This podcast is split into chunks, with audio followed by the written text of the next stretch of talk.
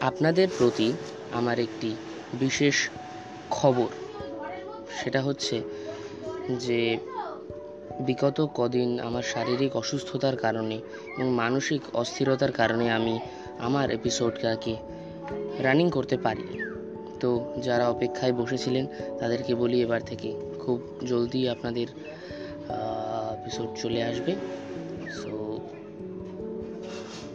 ব্যাস এইটুকু বলার জন্যই আজকের এই রেকর্ডিং গুড বাই